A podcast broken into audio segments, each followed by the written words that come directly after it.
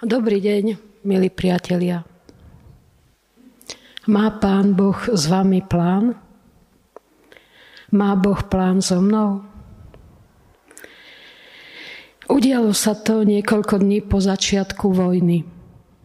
Bola som pozvaná na jedinečné bohoslužby, ktoré sa konajú síce len raz ročne, ale po celom svete. Na Svetový deň modlitieb žien – na tých bohoslužbách sa zopäťkrát spievala tá istá pieseň. Jej text bol takýto. Boh riekol, istý si buď vždy, že plány s tebou mám.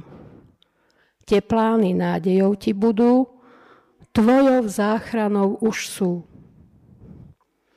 Bolo to 10 dní po začiatku vojny. Pri tej pesničke pravdu povediac, mi naskakovala husia koža.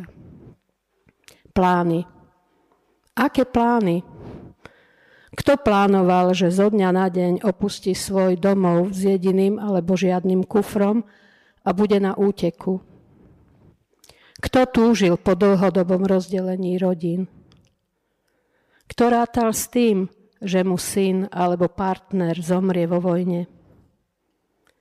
Alebo kto chcel vymeniť svoj pracovný nástroj za zbraň? Alebo nebodaj chcel niekto skončiť v ruskom koncentračnom tábore? Vznikla vo mne veľmi intenzívna otázka. Aké plány má s nami Boh dnes? Je na túto otázku univerzálna odpoveď? Odpoveď, ktorá je správna v každej dobe a pre každého? Keď máte bytostnú otázku a intenzívne hľadáte odpoveď, tak každú vetu, ktorá prichádza do vašich uší alebo do očí, skúmate, či v nej náhodou nie je zašifrovaný kľúč k správnej odpovedi. A vhodná veta veru prišla. Jeden z našich politikov v dialogu s horlivou dobrovoľničkou na hraniciach s Ukrajinou povedal Potrebujeme pokoru a odvahu. Ani netreba hovoriť, kto to povedal, pretože politikov, ktorí majú vo svojom slovníku slovo pokora a súčasne potrebujú premyšľať o odvahe, nie je na Slovensku veľa, vlastne len jeden. Potrebujeme pokoru a odvahu. Boh s nami má plán, tým plánom je pokora a odvaha. Našou úlohou je učiť sa pokore, učiť sa odvahe, rásť v pokore, rásť v odvahe robiť dobro a rásť v odvahe čeliť zlu, prichádzajúcemu znútra alebo zvonku v dobrých aj zlých časoch. A je to. Toto je obsahom mojej homilie. Tu by sme mohli skončiť, alebo tu môžeme začať. Do akej miery je náš život naplánovaný alebo nenaplánovaný našimi rodičmi, rodinou, partnermi, nadriadenými, deťmi, komunitou, spoločnosťou? A do akej miery si ho plánujeme my sami osobne? Chceme, aby mal s námi plány Boh? Chceme sa podielať na Božích plánoch vedome? Chceme, aby naše plány a Božie plány boli prepojené, previazané, prepojené v jeden nedeliteľný celok. Istá pani na svojom blogu napísala toto. So mnou nikto nemal v detstve plány. Nikto sa o mňa nezaujímal. Otec chcel, aby som išla na dvojročnú učňovku, aby už na mňa nemusel platiť. Matka chcela, aby som išla čo najskôr zarábať, aby som jej prispievala finančne. Nikoho nezaujímalo, že som mala dobré známky a že som chcela študovať. Až keď som sa osamostatnila a stala som sa kresťanom, až keď som uverila Bohu, našla som niekoho, kto mal a má so mnou dobré plány plány, ktoré sú v súlade s mojim potenciálom, s mojimi schopnosťami, túžbami. Začala som študovať, začala som písať. V Česku žije Tibetan Sonam Cering. Jeho príbeh je takýto. Ako šesťročný bol rozpoznaný ako nádejný budúci Dalaj Lama. Vzali ho do buddhistického kláštora, bol obklopený špeciálnou starostlivosťou, vychovávali ho priam ako princa. Celý jeho život bol naplánovaný. Lenže ako 20-ročný odišiel z kláštora. Matka ho odmietla prijať, neprijala, že odmietol plán, pre ktorý bol predurčený. Zamiloval sa do českej turistky a s ňou odcestoval na Moravu. Teraz býva v Prahe, kde má svoju gastroprevádzku, Vyhral českú súťaž v nakladanom Hermelíne a jeho plánom je žiť v prítomnom okamžiku, tu a teraz. Hovorí, že šťastie nikdy neprichádza zvonku. Šťastie je vo vnútri človeka, ale záleží na tom, či si je človek toho vedomý. Plán. To nie je slovo, ktoré by sa v písme vyskytovalo často. Slovo plán je v Biblii spájané napríklad s adjektívom zákerný alebo vražedný. Keď je reč o spravodlivosti, o pokoji, o dobre, používa sa častejšie slovo cesta. Cesty, po ktorých nás vedie Boh, sú spravodlivé. Cesty, po ktorých nás vedie Boh, sú cestami väčšnosti. Ako Biblia hovorí o Bohu? Nuž práve cez príbehy tých jednotlivcov, ktorí kráčali po cestách Božích. V Biblii sú popísané príbehy mužov a žien, ktorí svoje cesty, plány, úmysly previazali s Božími v nerozdeliteľný celok. Nájdu sa v nej aj také postavy, ktoré kráčali po cestách Božích snáď už od počatia. Napríklad Samuel, syn Anny. Alebo Ján Krstiteľ, syn Alžbety a Zachariáša. Iní slúžili Bohu horlivo, ale podľa svojich predstav. A Boh ich zastavil tak, ako napríklad zastavil toho Saula Starsu, z ktorého sa stal apoštol Pavel. Ďalší utekali pred plánom Božím opačným smerom, ako napríklad Jonáš. Jonáš radikálne zmenil svoje postoje po pobyte v život ohrozujúcom prostredí, po stretnutí s veľrybou. Ale potom realizoval plán Boží. Našim deťom z kaplnky sme na zvončeku rozprávali príbeh Jana Krstiteľa. Hovorili sme im, ako sa narodil, ako rástol, aj ako pokrstil Ježiša z Nazaretu. Nehovorili sme im o šokujúcom závere pozemského života tejto významnej biblickej osobnosti. Príbeh narodenia Jana Krstiteľa je zapísaný v Lukášovom evanieliu v prvej kapitole.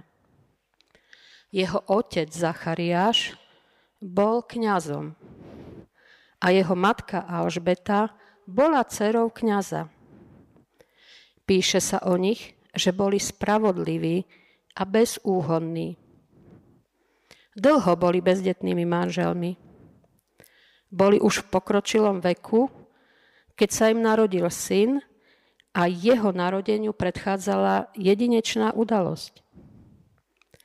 Zachariáš mal službu v Jeruzalemskom chráme. Los určil, že práve on zapáli kadidlo pred veľsvetinou. Zachariáš bol vo vnútri chrámu, zatiaľ čo vonku sa modlil dav. Počas kadidlovej obety sa Zachariášovi zjavil aniel Gabriel a povedal preľaknutému Zachariášovi, neboj sa, Tvoja prozba bola vypočutá. tvoja manželka ti porodí syna a dáš mu meno Ján. Nebude piť víno ani opojné nápoje, bude plný Ducha Svetého už v matkinom lone. Obráti k Bohu mnohých neposlušných, k múdrosti spravodlivých. Zachariáš zostal v chráme dlhšie, ako Dav očakával. A keď vyšiel von, nebol schopný prehovoriť. Onemel. Jeho ticho hovorilo o tom, že zažil niečo nezvyčajné a veľmi silné. Zostal nemý až do narodenia svojho syna, až do jeho obriezky. A na danej slávnosti prehovoril ako prorok. A ty, chlapček, budeš sa volať prorokom Najvyššieho. Pôjdeš pred pánom, aby si pripravil jeho cesty. Malého Jána vychovávali aj vychovali milujúci rodičia, šťastní rodičia v súlade s jeho poslaním. Ján plne prijímal, prijal úlohu, prijal svoje poslanie. V Markovom evanieliu v prvej kapitole sa píše o dospelom Jánovi, ktorý žil na judskej púšti. Píše sa tam toto. Ján kázal krst pokánia na odpustenie hriechov prichádzala k nemu celá judská krajina a všetci Jeruzalemčania. Krstil ich v rieke a oni vyznávali svoje hriechy. Nosil odev z ťavej srsti a okolo bedier kožený opasok. Živil sa kobylkami a polným menom, medom a pokrstil Ježiša z Nazaretu. Ján viedol prísny život na púšti. Krstil. Zaviedol krst. Ponáral ľudí do vody Jordánu. Ján pôsobí na mňa osobne ako človek, ktorý vedel, čo chce. Mal jasný plán. Mal vedomie, že jeho plán a Boží plán sú v súlade. S radosťou kráčal po ceste, ktorú mu stanovil Boh. Jan bol odvážny. Hovoril odvážne. A nehovoril len to, čo sa poslucháčom páčilo. Pokračovanie v príbehu je zapísané pre zmenu v Markovom evanieliu v 6. kapitole, kde sa už o Jánovi píše v minulom čase a píše sa o ňom spôsobom, ktorý je v Biblii dosť nezvyčajný. Smutný príbeh, o ktorom akoby ani evangelisti nemali silu písať. Smutný príbeh, o ktorom sa ťažko hovorí. V Markovom evaneliu je napísané, keď Ježiš začal pôsobiť, učiť, uzdravovať a jeho popularita prudko rástla, dozvedel sa o tom aj miestny vládca Herodes, ktorý Ježišovo učinkovanie komentoval takto. To Ján, ktorého som dal stiať, vstal z mŕtvych. Herodes, ktorému evangelista priradil titul kráľ, dal Jána Krstiteľa uväzniť, pretože Ján bol veľmi populárny a veľmi odvážny v reči a Herodesovi vyčítal, že žije s manželkou svojho brata. Ďalej sa v biblickom texte píše, že Herodes sa Jána bál, pretože Ján bol spravodlivý a svetý muž. A ešte sa dozvedáme dokonca aj to, že Herodes rád počúval to, čo Ján hovoril. Lenže Herodes oslavoval svoje narodeniny, na ktoré pozval všetky významné osobnosti Galilei. Na slávnosti tancovalo dievča, dcéra Herodiady, tej ženy, s ktorou žil. Meno dievčaťa nie je v Biblii uvedené, ale píše sa, že jej tanec mal veľký úspech. Za tanec Herodes dievčaťu slúbil, žiadaj, čo len chceš, čokoľvek, až do polovice môjho kráľovstva. A dievčina, ktorá nevedela, čo chce a pravdepodobne mala všetko, čo potrebovala, išla sa spýtať matky, čo má chcieť.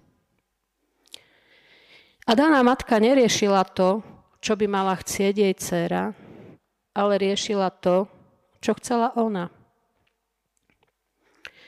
Matka Herodiada chcela hlavu Jana Krstiteľa. A tak dcéra požiadala o hlavu Jána Krstiteľa.